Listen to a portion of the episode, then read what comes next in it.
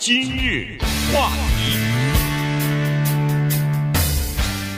欢迎收听今天的今日话题节目。呃，今天星期五哈，下个星期一呢，中迅就应该回来，在空中呢跟大家相见了。那今天呢，还是由于浩来代班。今天我们跟大家稍微聊一个大家都关心，而且现在呃都已经意识到的问题，就是通货膨胀啊。在呃每天你购买食物的时候，在每天你去这个百货商场去买一些生活呃用品的时候，呃，在你去餐馆里边吃饭的时候，都不可避免的会碰到这样的一个问题，就觉得好像哎呦，现在东西怎么贵了，而且非常明显的呃贵了哈。所以呢，这是一个问题。首先是在今年已经。贵了，而且现在预计呢，明年可能呃上涨的幅度啊，就是通货膨胀的幅度可能比今年还要更再增加一点哈。所以呢，呃这事儿呢，我们就跟大家来稍微的聊一下，因为最近有一些资料啊显示说，你看哈，在礼拜三的时候吧，劳工局就呃劳工部啊就公布出来呃一个数字是说十月份的呃消费者的这个指数呢支出啊在。杂货上就是在 grocery 啊，在这个超市里边的生活呃这些呃食物上头的这个消费的支出呢，是比九月份上涨了百分之一啊。这个不是说比一年之前啊，比一年之前增加了百分之五点四。那么如果要是包括什么能源啊、租车呀、什么呃食品啊、汽车的价格等等，包括这些东西的这个消费者的价格指数呢，那比。十二个月之前就上涨了差不多百分之六点二了，所以呢，这个是一个非常大的上涨，这个是一九九零年到现在三十年来上涨幅度最快的一次。这就是为什么现在我们每个人都可以感觉到物价在上涨，通货在膨胀。啊，我们平常买菜的时候啊，可能我不知道男士买的多还是女士买的多啊，反正我是经常要去 Costco 去买菜，因为一买买很多的东西嘛。嗯，我其中买的比较常见的，比如像牛肉啊，这一点我发现是上涨的价格是最明显的，因为以前的时候看一一盒牛肉大概都是在三四十块钱，嗯，那么现在你要是买一个哪么能说得过去的牛排，大概都在五十块钱以上了。嗯，还有一个呢，就是我们在餐馆吃饭，因为中午的时候啊，在在如果你在公司的餐厅里面，可能感觉不是特别的大。但是偶尔你想出去换换口味什么的，我觉得非常非常明显。因为在大部分的时候，中午出去买饭的时候啊，我还不是付信用卡，我付现金，嗯，就是比较好控制吧，看看花多少钱。那这个时候我就会发现哦，我以前带了二十块钱，好像能够两天吃的，甚至去麦当劳什么的，大概现在都得十多块钱以上了。那么我即使不在餐馆里吃，我买了以后从呃餐馆带到带到公司里面去吃的话，我觉得发现二十块钱恐怕也就。坚持个一天，第二天的话，这个你就还得再补一点钱才行了。真的是不够啊，对啊，以前二十块钱可以吃的不多，是可以坚持两天的。那现在这个情况完全变化了。嗯，另外一个就是我从一些其他的地方，比如我从呃一个比较偏僻的地方啊换到了一个比较繁华的城市的话，这个变化就更加的明显，算是呃雪上加霜。那么另外一个给我感觉就是变化比较大的，就是这个汽油的价格。这一点上，我相信所有的驾车人大家都会有感受。那么你你你稍稍微开一个大点的车的话，一次加油就七十块钱。如果开的比较频繁的话，一周你需要加一次两次的话，那么看出来这个价格的上涨对我们的生活的影响还是蛮大的。对，汽油价格上涨其实非常明显哈，在这儿呢，它呃《纽约时报》有一个就是呃大家经常会用到的一些东西，呃或者是碰到的一些呃服务的呃这些呃价格啊，他说的排在第一的上涨排在第一的。就是燃料和汽油啊，这个比去年上涨了百分之五十九，这非常大。在加州就更明显了，在全国的那个平均的汽油价格都还是三块多，我们在这儿可能要达到四块五以上了，是吧？这个就是哎，平均的已经到了四块五以上，这是全美国最贵的汽汽油价格，就在我们加州。我加州这个税也比较高哈，就是汽油的税也比较高，所以我们的这个汽油价格也比较贵，再加上加州。的这个空气品质，它不是有个空气清洁法案嘛？所以要求呃，加州的这个汽油的配方啊和其他州不一样。于是呢，那当然呃，在炼制的过程、炼油的过程当中，它就要求比较高啊。于是本身出来的这个呃汽油呢就比较贵，但是它释放出来的这个废废气啊、物质啊什么的可能会比较少一点哈。这个是呃我们加州的这个情况。除了汽油排在第一，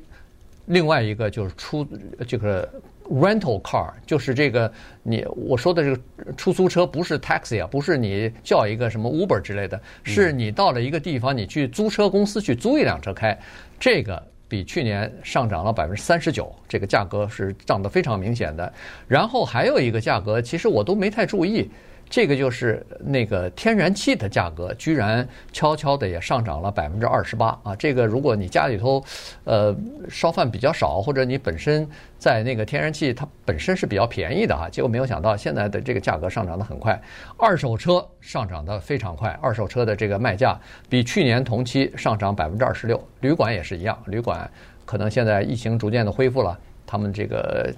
就上涨的比较快。刚才所说的牛肉是在整个的食物当中上涨价格最快的，比去年同期上涨了百分之差不多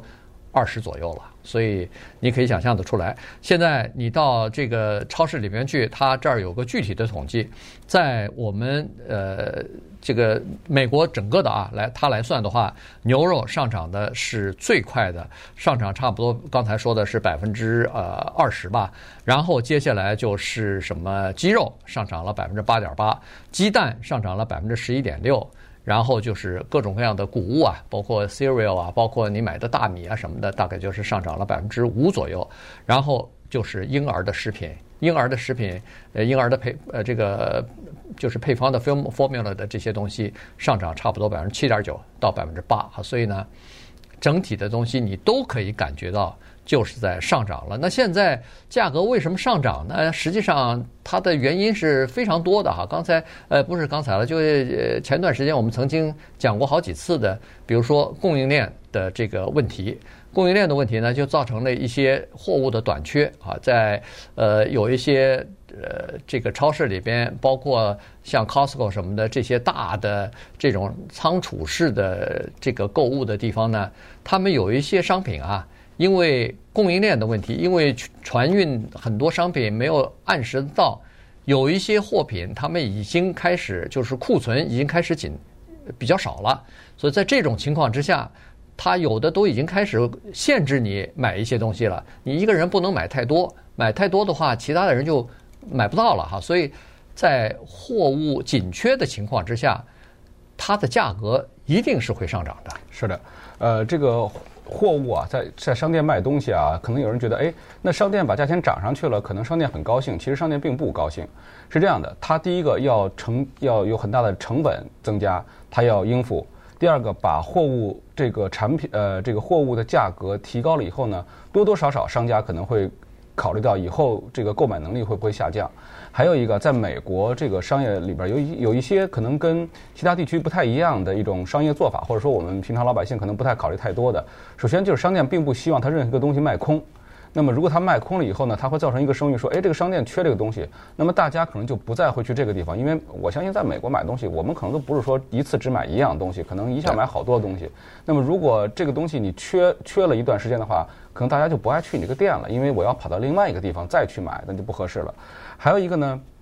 就是无论是从这个公平原则也好，还是商店的本身考虑也好，他不愿意呃一个顾客把大量的东西全都买走，他认为这样的不太公平。其实美国的这个社会呃规范里边其实也有，我记得当时在呃抢购口罩或者抢购卫生纸的时候啊，其中就有咱们电台里边也讲过这样的例子，就是美国的小孩都会告诉你说，哎。就有两包卫生纸了，这个妈妈想全拿走，这小孩说是不是留一包给别人啊？这是我觉得这是一个很好的这个社会规范。还有一个呢，就是商店这个时候啊，它如果大量出货的话，那么它在进货的时候它是有一个时间差的。这个时间差如果要是通货膨胀真正马上马上就显现出来的话，它的损失是非常非常明显的。所以从这几个方面方面讲啊，这个商店对于这个价格上涨，并不是说他很高兴啊，多赚钱了，其实不是的。对。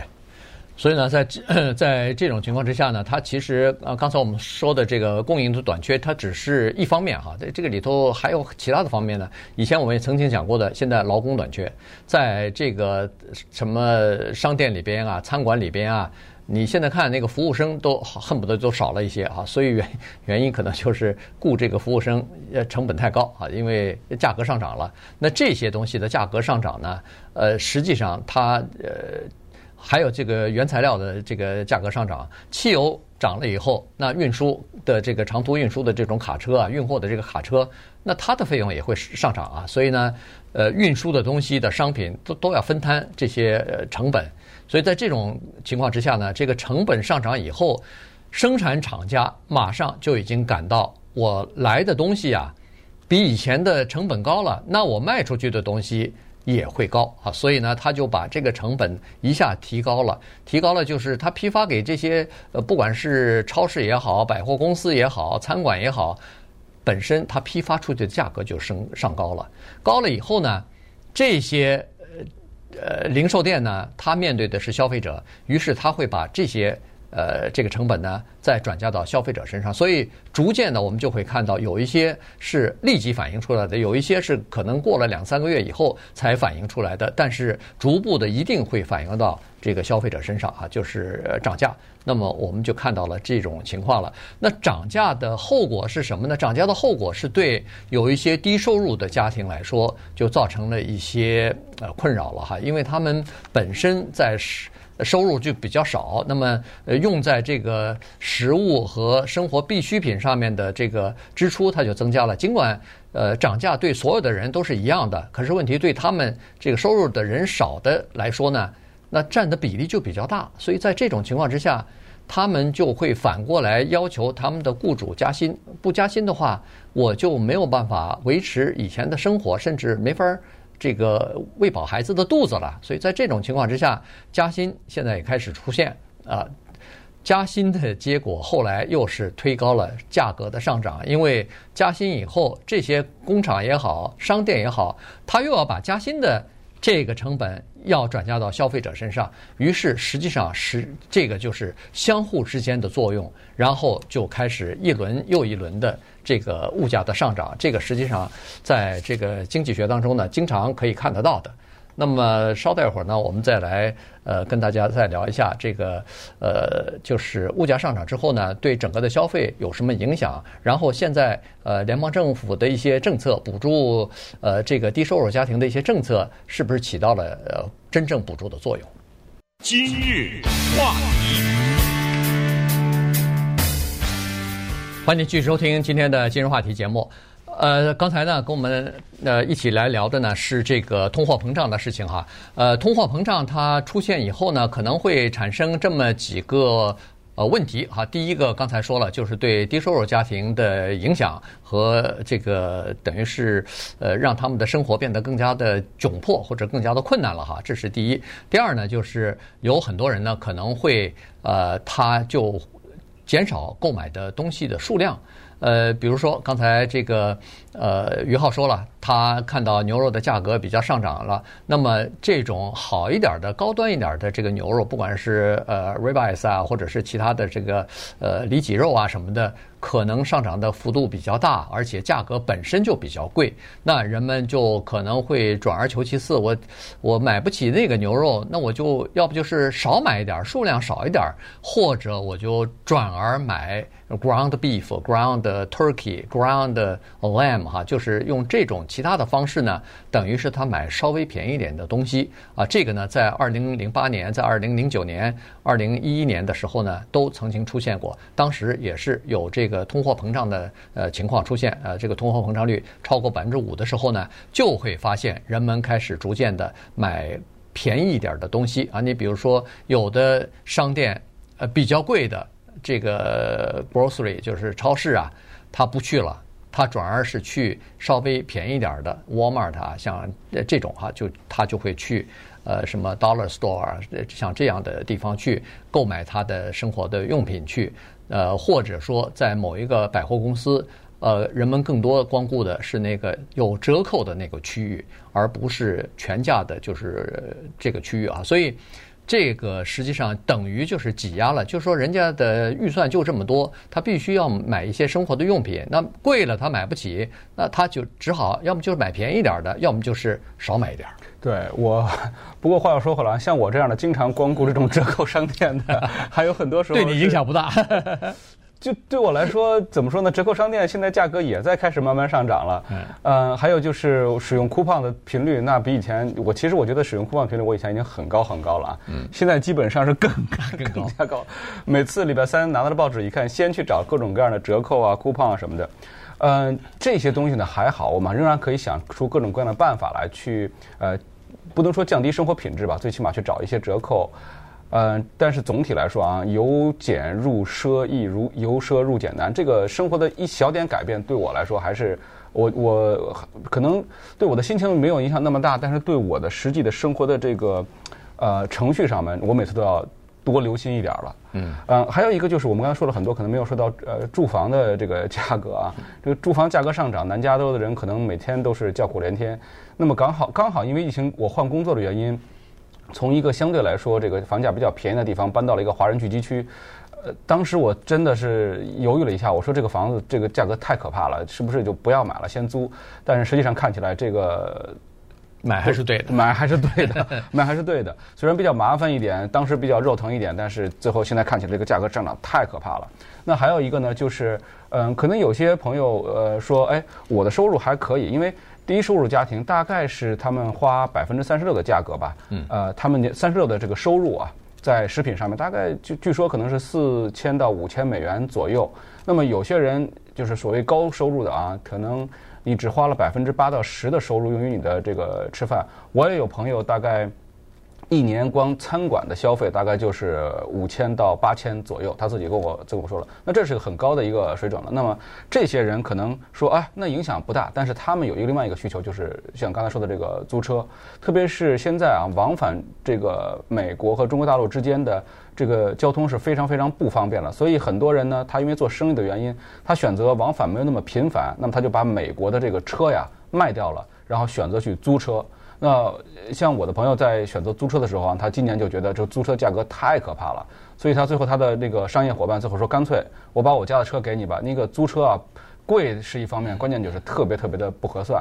嗯，这些方面啊，可能在现在对我们的影响还没有那么大，但是拭目以待。我相信再过两三个月，过了圣诞节以后到明年，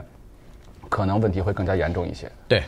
那当然，如果对这个低收入的人来说，如果他花了自己收入的百分之三十六去买那个食品的话，那你可以想象得出来，他要花到自己住房的上面，可能超过百分之五十。那如果吃的跟住的完全都把他的这个呃所赚的钱全部用掉的话，那比如说。啊，孩子、子女的这个保险怎么办？当然，呃，像这种低收入的，有可能是有这个政府的，呃，就是免费的这些保险什么的。但是你总是还需要有一些其他的花费吧？你汽油总不能放在这个里头吧？你汽油的这个花费，你各种各样其他的花费都还在这里头，所以实际上对他们的影响比较大。所以在这种情况之下呢，呃，联邦政府也发现了，说他们的这个就是低收入的这种各种各样的食品券的补助计划和其他的这种呃专门给低收入家庭的这些福利的计划的支出呢，也是大幅的增加了。今年增加了百分之二十七，这个呢是多年来第一次出现的最大幅度的这个这个增长，那就说明需有需要需要的人多了嘛。呃，农业部发的这个食品券的计划，在今年一共有四千一百万人在申领，那这个也是一个创纪录的数字，以前从来没有这么高过。同时呢，联邦政府在税收的方面呢，还给那些低收入家庭呢也有一些优惠啊，比如说每一个儿童可以，比如说免免税什么三千六百块钱啊等等。那这些东西呢，实际上。对低收入家庭来说也是不无小补啊，也是有一些补助的。而且最近呢，就是在过去这一段时间以来吧，这个最低收入的，就是按小时计薪的这些人的薪水呢，实际上是呃增加了幅度比较大啊，增加超过百分之十，有的超过百分之呃十几了。所以呢，这个呢对低收入家庭来说也是有一些帮助的作用吧。所以总体来说呢。这一波就是有这个政府的补助，各种各样的这个福利的津贴等等呢，实际上对低低收入的家庭来说呢，也算是呃帮助他们至少是度过一个难关。